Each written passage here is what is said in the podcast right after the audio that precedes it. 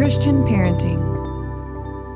As we continue our Tech and Family series, today we're going to talk about raising kids in a screen saturated world with my special guest, Eliza Huie.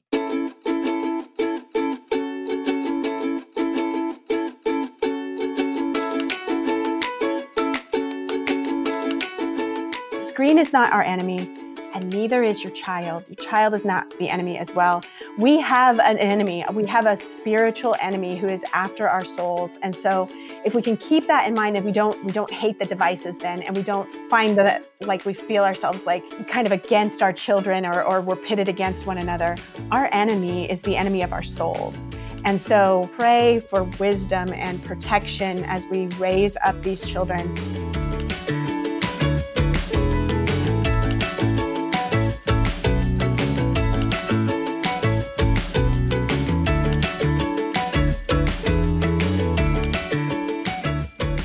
Hey, my name is Jay Holland, and this is Let's Parent on Purpose. It's a podcast to help you thrive and not just survive your parenting years.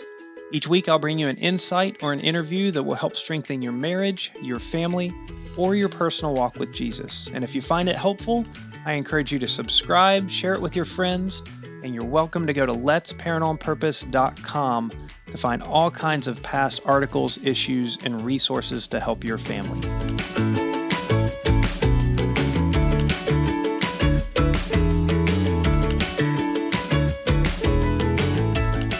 Was thinking about our tech and family series that we're in, I, I realized it's 2020. And in 2005, so 15 years ago, I think I got my very first personal cell phone. It was one of those awesome uh, Motorola Razr flip phones. Um, before that, I did not have a personal laptop. I did not have a even like a PC in my house. I had one at work. Um, didn't have any other kind of phone except the ones that stuck on the wall.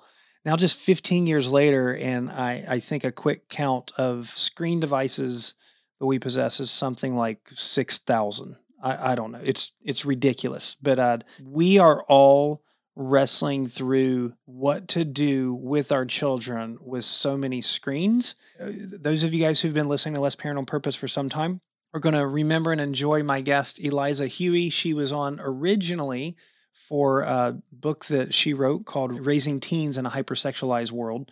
Uh, and when I found that book, I also found a little book that she had called Raising Kids in a Screen Saturated World. And so I asked her to come back on and talk through that with me. Um, Eliza is the director of counseling at McLean Bible Church in Virginia. Those of you guys that are familiar with David Platt, that's the church that he's at. She's also the dean of biblical counseling at Metro Baltimore Seminary. She's a licensed counselor, an awesome mom, and uh, the author of a couple books, as well as one that's coming out in 2021 that she'll tell you about towards the end of our podcast. Um, so, those of you that have been around for a while, you know you're in for a treat. Uh, Eliza not only gives some really practical tips on how to handle screens in your home, but I, I love towards the end of our conversation that uh, we talk about the real enemy in our house, and it's not screens. And for those of you that are new, just so glad that you're here, glad that you're joining. I'm not sure how you found it, but you found it, and uh, I know that today is going to be a blessing for you. Um, I've got some great gifts that I want to give you for free, uh, including a marriage snapshot tool that I've put together. And if you would like that, you can text the word things T H I N G S to 66866. That's things to 66866. Um, or you can go to letsparentonpurpose.com and you'll see a little pop up that will help you to get that tool as well as a bunch of other wonderful things that I have got for you. With that, just sit back or jog along and enjoy this conversation with Eliza Huie.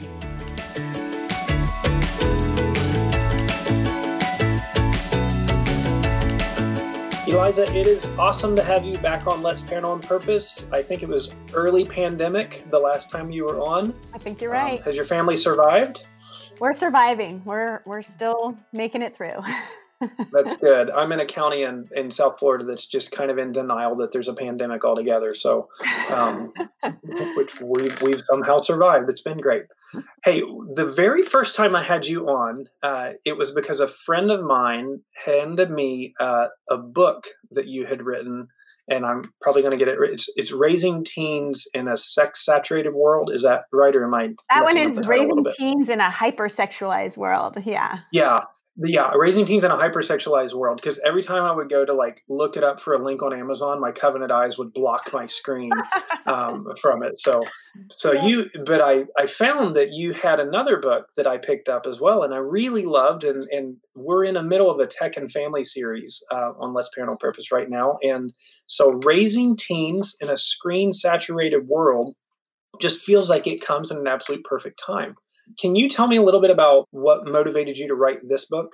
Yeah, sure. And you're right. It actually the timing is is I think more so than ever and we'll talk about that a little bit why even more we're feeling the the need for for resources like this, but it really came about as as a um continuation of a raising kids series that my publisher 10 of those really wanted to make these books that were like we talked about before that were very readable because they're not like super big. They're really just like on target on a topic.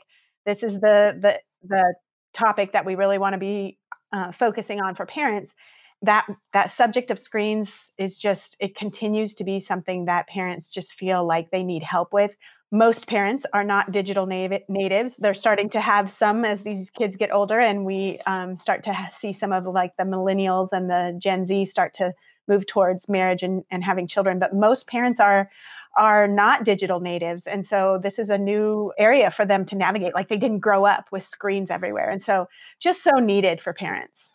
Yeah. Would you take a minute and to explain the difference between a digital immigrant and a digital native? Sure. So digital immigrants are people who are basically like that is something that they came into mostly as an adult. Digital natives like they were born into it. So they they don't really have a memory without screens. Like there is meaning right. like their childhood they don't remember the time when it was like introduced. It's just always been a part of their everyday life. Whether or not they had their own screen or not, it's just been a part of their world that they lived in and they navigate like their their learning is is geared towards that and um, their entertainment is geared towards that where we had a very different as mm-hmm. immigrants mm-hmm. we we learn to adapt to a life saturated with screens. Right.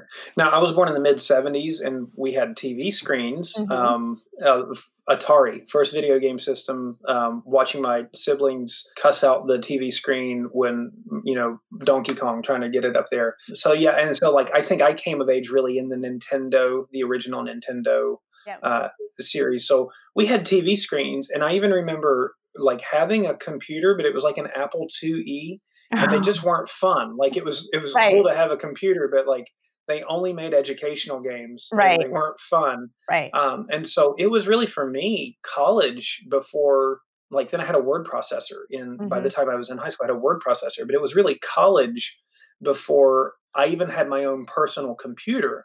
Um, and then I think of of you know my my daughter's 18, so I didn't even have a cell phone when she was born. Uh, mm-hmm. Uh, and then by the time, like, I can remember my son, who's now 12, he was he was two years old and the busiest boy you can imagine. Like he he was a chunk and he never sat still.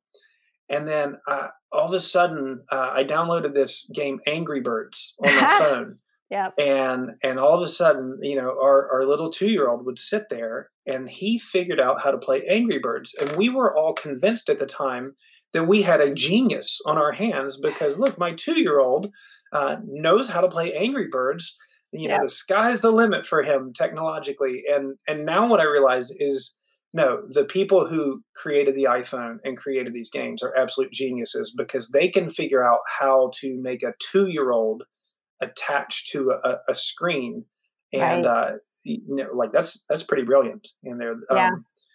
So yeah, uh, yeah, screens for us were like TVs and uh, you know those green computers. Yeah, um, yeah, big, and, and big. yeah. yeah, and and for our kids, there's no limit to it.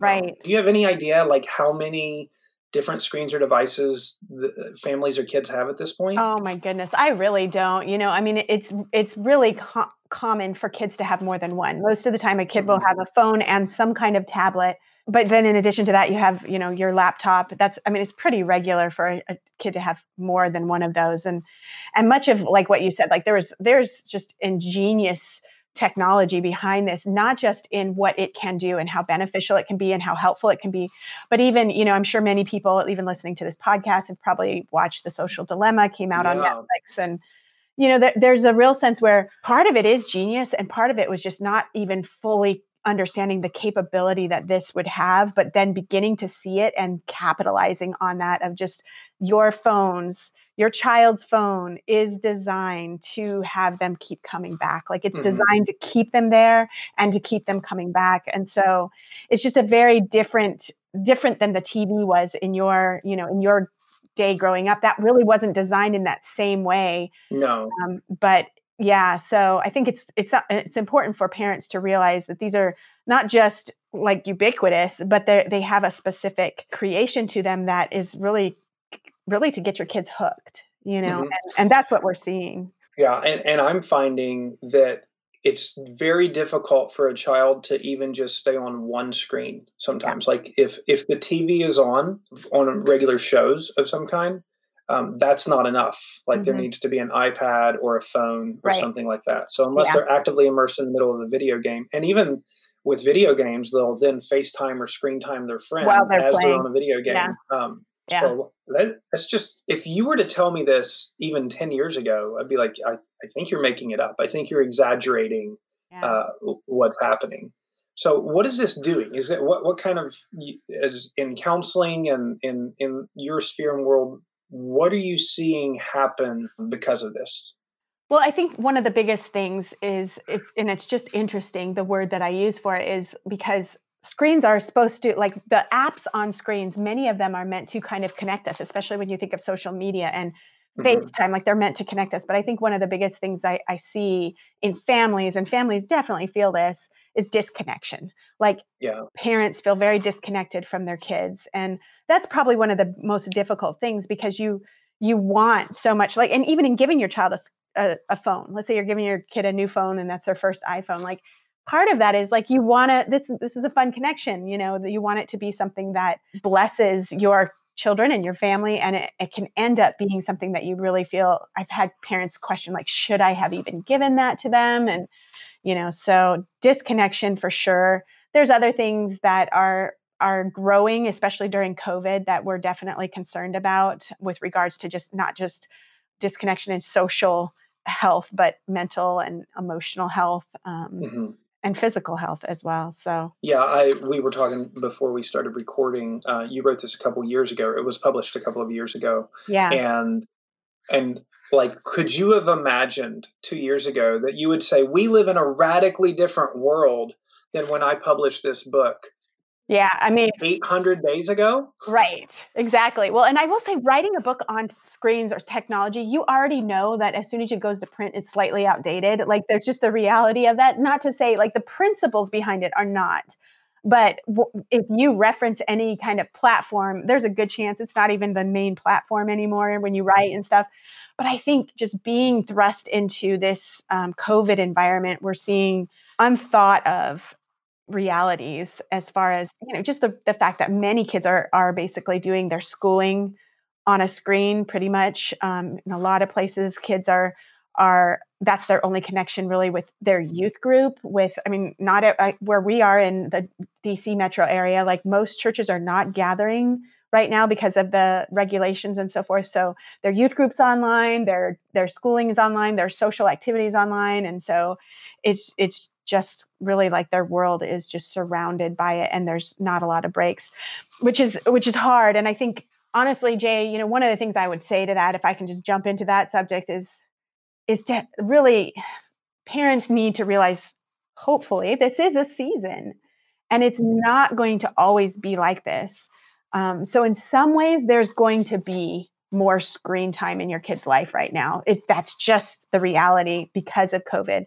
But on on the other hand, what we don't want to do is just sort of embrace it as well. There's nothing I can do about it, and there's no ways that we can try to remain in some healthy parameters or um, in in a healthy environment, even when the screen time is going way up because of just the reality of COVID. And so I think it is important too. Yeah. Well, I can tell you one thing that all of those that are meeting their youth group online, that ain't a habit that's going to continue no. um, for one second longer than it has to. We did that for several months and then uh, we are blessed with a very large property and okay. a, a county that was a little more lax on the regulations actually a lot more lax than DC on the regulations. I'm sure. And so it was hard. It was very our kids really gave it their best effort. We had yeah. fun, good times with it. But I can tell you, as a as a youth pastor, I felt miserable uh, doing it because it's just extremely hard to make. There's something about actually having eyeballs in front of you instead of yeah. little screen faces. It, it yeah. makes a world of difference. So,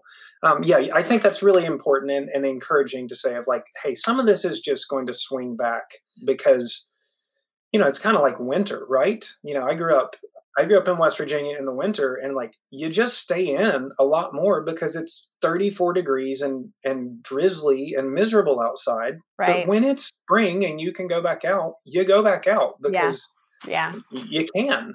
In the meantime though i would i would encourage parents though to be thinking like you do need to be aware of when is too much. And one thing i will say is that not all screen time is created equal. And so you know it's it's not there is a quality versus quantity like if your child has to be in in online and their classes have to be over Zoom or whatever platform they're using, that's different screen time. So we need to like separate that and not not say to them, "You've been on the you've been on your p- computer for the last four and a half hours." Well, they have to be, and there is the teachers are really trying hard. They are really trying hard to come up with ways to get kids to be to be uh, moving away from those screens even during that teaching time in whatever ways they can there's they're, they're getting very creative in that but know that it's not all created equal and so if you're if you're feeling like your kids in front of their screen all the time, try to be, you know, use have good categories. Like is this a necessary time or is this not? And even the social time because they can't if especially if you're in an area where the regulations are tighter like you can't necessarily socialize really well and they still do need to connect with friends and so forth.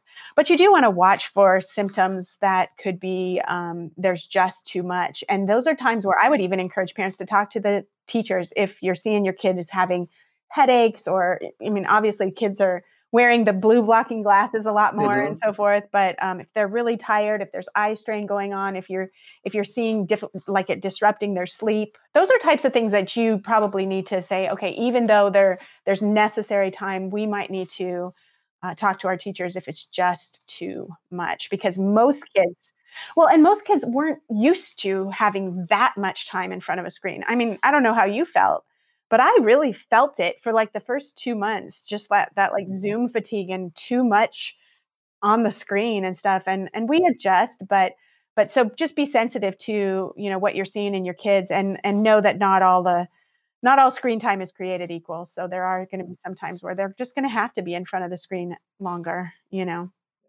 very helpful.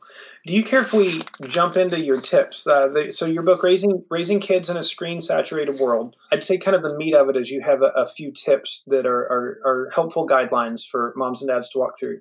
So we can talk about them, and then as as you feel the wisdom, if if anything needs to be updated um, for our current pandemic life, uh, you can do that. But uh, so, tip one: model digital discipline and courtesy. Um, what is that all about? Yeah. So, I mean, and, I, and this isn't necessarily going to be just a book review. I, I won't go into every detail, so people can read the book and get more information on it. But the bottom line, and this is just, I'll just sum this up, and and it'll probably be what most parents probably need to hear is model it like are we actually showing our children what it looks like to to be disciplined with our screen use? Because if we're feeling like our kids are just constantly on the phone and they have trouble getting eye contact with us mm-hmm. then something needs to change. Like we need to be able to i would really encourage parents when your kids are in the room try your best not to be on your screen. Now that's going to be difficult because we're working online and screens are you know part of our daily life now too but if if it's just a regular part of your day and your kids are in the room do your best to be available for face-to-face interaction um, and just model that model also like limits you know um, let them see from you that you actually put your phone away. And it would be really good for them to see like your phone isn't visible 24 7 so i just encourage parents in the next 24 hours just notice like where do you put your phone? Is it always beside you uh, when you're eating or when you're cooking or when you're wh- whatever you're doing throughout your day? Like, is it beside you or uh, one good thing that parents can do is just stick it in your pocket. If you got to have it on you, like stick it in your pocket so it's not visual, you know, all the time. And that's just good modeling so that there's not just this sense of like, well, mom doesn't mom and dad doesn't want don't want me to have my screen all the time, but they have it, you know. Yeah. Yeah. Um, I recently in the last few months just deleted Facebook and, and Instagram and any social media from my phone. Um, it's like, so if I want to get on it, because I have a lot of work related reasons that I need to jump onto Facebook and jump off, it's like, well, I can check it on my computer, on my laptop. And if I really need it on my phone, I have to be on Wi Fi. I have to go through the time of downloading it, checking it, and then delete it. And, and oh, it has great. been so helpful because now I can't force of habit go to it every half second. That's modeling it. That's what I'm talking about. Modeling that digital discipline is what it is, you know. And and now more and more phones are coming out with like um, digital well-being parameters that you can create on your phone where those apps don't even show up certain times of the day or whatever if you if you cool. still have them but so yeah that's exactly what i'm talking about there is just modeling it for your kids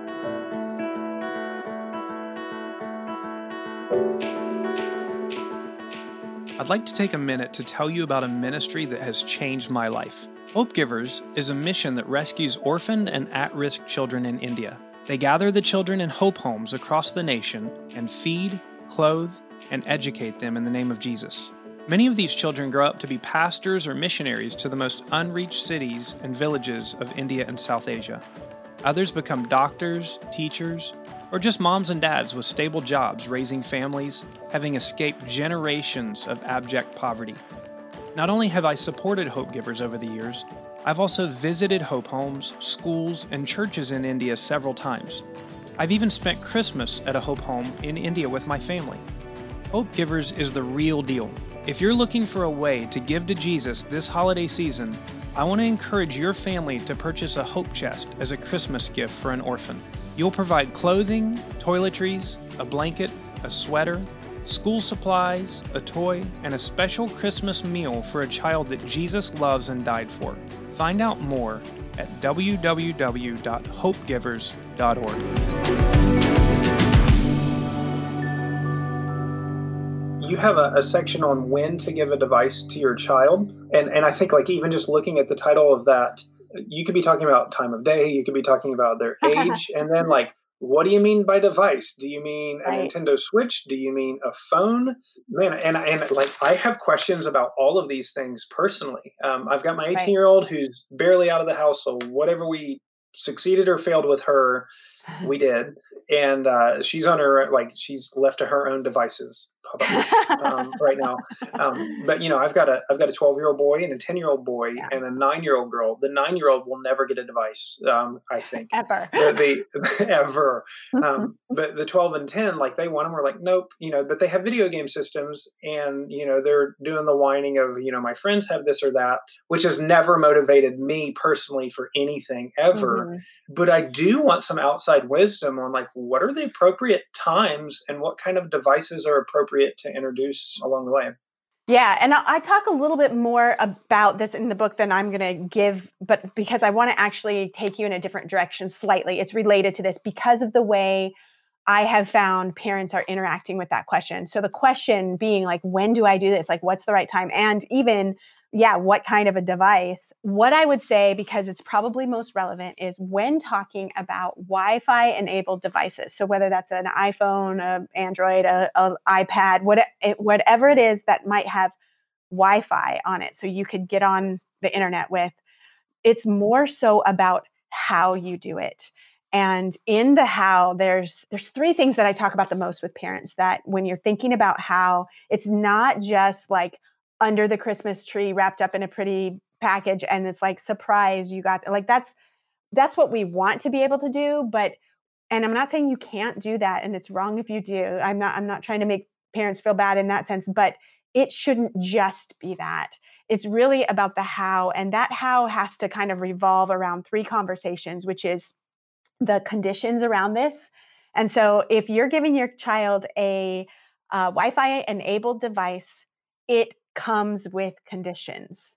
And that should just not even be a question. So there should be co- conditions around like curfew, like as far as like when are appropriate times to use this and when are we're not appropriate times to use it. And that's going to depend on the child mm-hmm. um, and how old they are and even how responsible they are. Conditions on where it's used. So, so I would really encourage parents listening, like, do you have screen-free zones in your world? Like, do are there places that are still sacred enough that the screen is not omnipresent? You know, and so um, other conditions would be uh, specifically with a Wi-Fi enabled device would be social media conditions. Like if you're going to let your kid have that, first of all, choose one and choose it together. Your child does not need every single social media platform.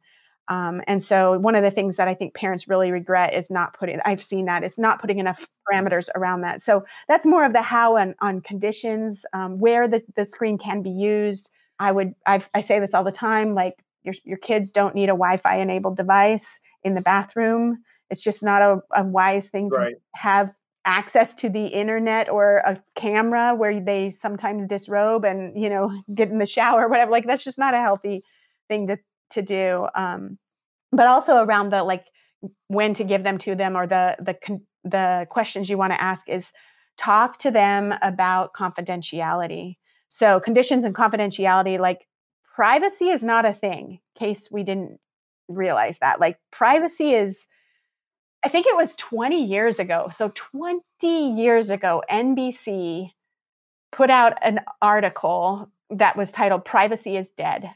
That was 20 years ago. 20 years ago, wow. Yeah. So if that was the case 20 years ago, then it's certainly not a thing now. And so helping them see um, that that that is just not a thing, that there is there are certain agencies designed and social the social media or yeah the social dilemma kind of helped us see that but there are yeah. agencies designed to capture that information and store it and use it and so um, even if it seems private it's not there really is no such thing as privacy so talking to them about confidentiality but talking to them regarding like what they keep from you like what what is okay and what is not okay and really especially if they're still in your house as um, a child. So I'm looking at children who are, you know, whether there's they might be over 18, but um, they're still under your care and provision and so forth. Like there needs to be an openness with that phone um, or that device, and so who holds the passwords and what accounts are allowed to be created and so forth. So.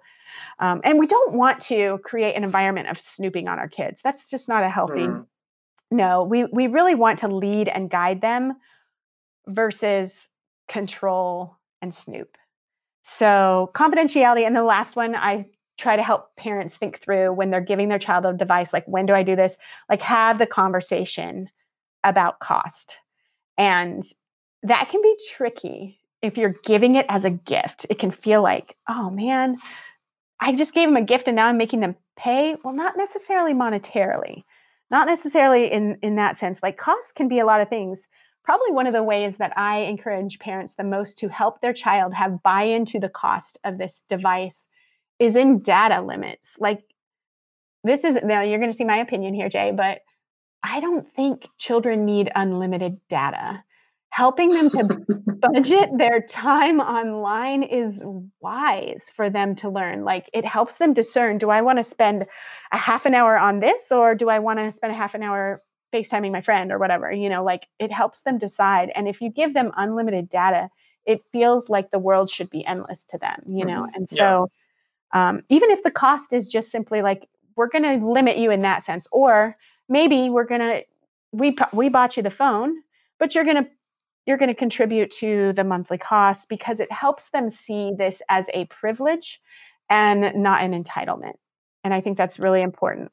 That that's really good. What you just said, I I was I wrote down. I was like, we need to do a whole podcast on lead and guide versus control and snoop because that's a, a real challenge. Um, because you think there's so much panic that happens as a parent of because you know how quickly it can it can go bad with Wi-Fi enabled devices. Like if if you have a device that's connected to Wi-Fi, you know you can have filters on it, but you you have to realize you are you are competing against two things. One is like all of the predatory people in the world that have um, monetary or sleazy reasons mm-hmm. to access your child, and you're competing against the hive mind of all of your children's friends mm-hmm. and all of their friends. Um, so there is no way that you, as a parent, are going to be the technological expert um, where you're going to stay ahead of your kids. You you have a job to do. Like you have work yeah. and you have chores and stuff like this. And, and kids, like you know, they can sit at lunch and learn something that they don't. That's a challenging one, but I love it because really what it gets to is the heart.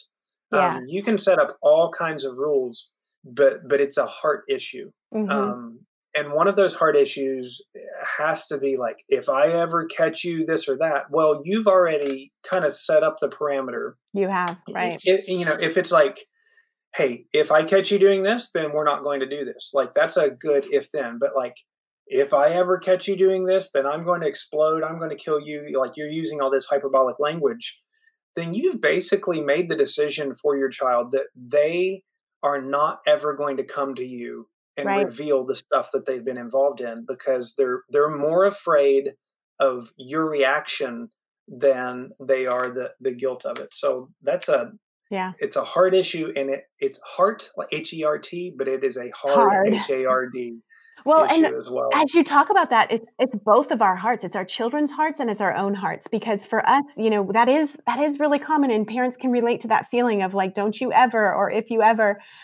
And that's our own hearts. Like what's going on in our hearts there is a lot of fear. Understandably why? Like this is there's a lot of reasons to be fearful but there are better ways to engage that conversation and walk with your child in that instead of creating a, a dynamic where they don't dare tell you and so they try mm-hmm. to keep things secret. And really it's just part of the way of, of like how you explain it to them and in simply you know addressing it as hey you know what? Here's some things that happen online. Like you be the one to and get like this is what happens online and they'll be like i know mom or i know dad or whatever but but just you know what? Okay good but i want to just share a little bit more with you because when you get that text message from your friend of an explicit photo or a you know a nude or whatever it is this is what i want you to be able to do. That that that framing the question in a way of when you mm-hmm. get that rather than if you ever or don't you dare, you know, like kind of this whole idea of like there's going to be times that things happen with these devices that aren't going to be something that you maybe expected, or maybe you find yourself getting into something that you are realizing this is not good. I want you, you're, I'm the place, your parent your mom, your dad, I'm the place I want you to come and talk. And we're going to talk through this. And it may mean that we learn to steward it differently because that's really what you're trying to teach them in giving them a device is how do I steward this in a way that aligns with everything else in our home, which is to honor and glorify God. And so there is a way, Jay, for us to do that with our kids, with our devices. Like, I don't think we should look at the screens as evil, everything has to go. I mean, that that's actually not, I don't think, a reality we how can we use them in a way that actually promotes good promotes a connection in a positive way promotes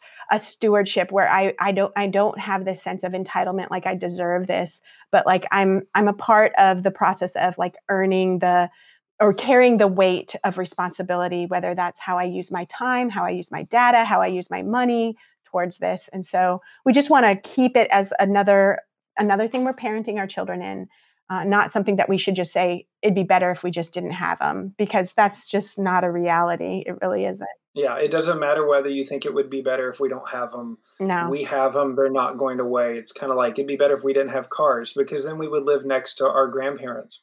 But we do and they're not going away. Yeah. Um, and, and that's really good. I think even when you said the when this mm-hmm. happens yeah. Um, a couple podcasts from now, I'm uh, I have a podcast coming up with Shane O'Neill from Proven Men Ministries, and um, I, I think he said that research says that 97% of children are going to be exposed to pornography. So, oh yeah, you basically you can guarantee that yep. your children are going to be exposed to it, yep. even if you don't give them devices. I'm a, I'm a youth pastor. The number of children that I have talked to who they got exposed because somebody at school. Yep flashed a pornographic video in front of their faces. Exactly. Like it's going to happen. Um, and so learning to coach and prep them through that is great. And, yeah. and so that kind of makes me, I, I, just really want to hit one more of, of the tips because, by the way, plug, this book is short and it's really good. Uh, Raising Teens in a Screen Saturated World. You want to see this stuff in print. It won't take you one hour to read. So you and your spouse can both read it in the course of two days, and it'll help you come up with a plan. But the, I think you know the highlight of of know your enemy. Yeah, um, you talk yeah. about that, and and your enemy is not the screen. Exactly. Yeah. What's your enemy? Yeah, and that's where I was kind of even going with what I had just shared a second ago. Is that like I think when we were talking like we can't throw them out, but they aren't our enemy. The screen is not our enemy, and neither is your child. Your child is not not our enemy, not the enemy as well. We have an enemy. We have a spiritual enemy who is after our souls. And so if we can keep that in mind that we don't we don't hate the devices then and we don't we don't find that like we feel ourselves like kind of against our children or or we're pitted against one another our enemy is the enemy of our souls. And so that would drive us to pray, no matter what it is we're talking about, you know, pray for wisdom and protection as we raise up these children. Um, because I actually think there's a lot of good that screens bring, and especially as I've, I've gotten to the age where my children, most of them don't live at home, and it's a great way to connect with them. I mean, and even social media, like I'm able to see my kids' lives through social media and I enjoy it. It's it's a good thing as they have learned to steward that well. Um, so yeah, we don't want it to become the screens are the enemy, and we definitely, definitely do not want it to become that our children are the enemy and um, or that our children think we're the enemy so know that this is just another area where we have to submit ourselves to the lord and pray for protection and wisdom as we navigate this we we're walking through um, some conflict in our house. We have four kids, so basically every week of the yeah, year we're walking through conflict, conflict with at least one kid. It's like conflict roulette. Which one this week? And some of it gets really hurtful, mm-hmm. and sometimes you can um, you just how could they do this to me is what it can feel like. And uh, in in youth at church on Sunday mornings, we be we do a one chapter read through on, on Sunday mornings with our teens, and this this past Sunday was Ephesians six and and it always strikes me that the chapter that has the most extensive section on family relations in the Bible, the children obey your parents, honor your yep. fathers and mothers. Sure does. Um, uh, you know, fathers don't exasperate your children, um, and even before that, the husbands love your wives, wives love your husband. That that whole section comes immediately before the largest section on spiritual warfare in mm-hmm. the entire mm-hmm. Bible, and I mm-hmm. don't think it's a coincidence. I think it is Holy Spirit divinely put together that uh, the spiritual warfare section is right there beside the family section because there's no greater place of conflict than um, potential conflict than your family. And it is so easy to start thinking that one of them is the enemy. And instead, we don't wrestle against flesh and blood, but we have an enemy that's set out to destroy us. And you just go back to Genesis 3 and Genesis 4, the family was the primary target of the enemy from the beginning. And so, um, so really good encouragement. I thank you for that. It's it's yeah. it's very very helpful. I want to ask you, uh, but before we say goodbye, uh, you got anything you're working on that you want to let anybody know about? I uh, contacted you about this book, but uh, uh, it seems like you're a busy bee that always has something else exciting that I do have uh, something I'm really excited about coming out next year. There's a, another book that I'm actually first time co-authoring with author uh, Esther Smith. She's also a biblical counselor, and we are writing a book called The Whole Life. It's going to be put out by New Growth Press, and it's 52 weeks of biblical self care. So I don't know a single parent out there who doesn't need some self care, and we have we have designed it for you to spend a whole year really attending to your spiritual, your emotional, your physical, and your relational health. So, those four components, and you can look for that out summer of uh, 2021. Fantastic. If the apocalypse doesn't happen before 2021, then you'll have a tool for self care for the next year.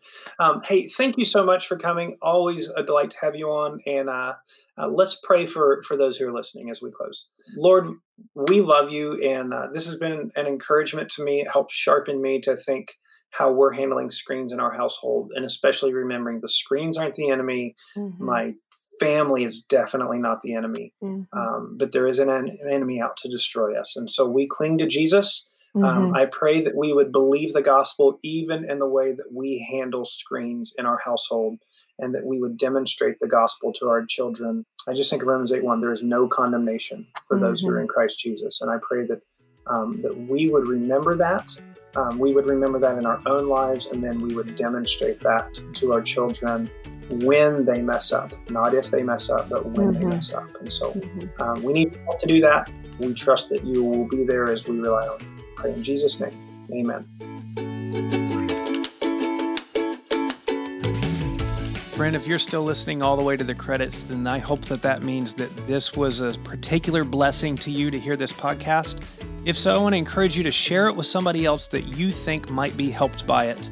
You're welcome to go to letsparentonpurpose.com to find out more information about show notes, about past issues, all kinds of things to help your family.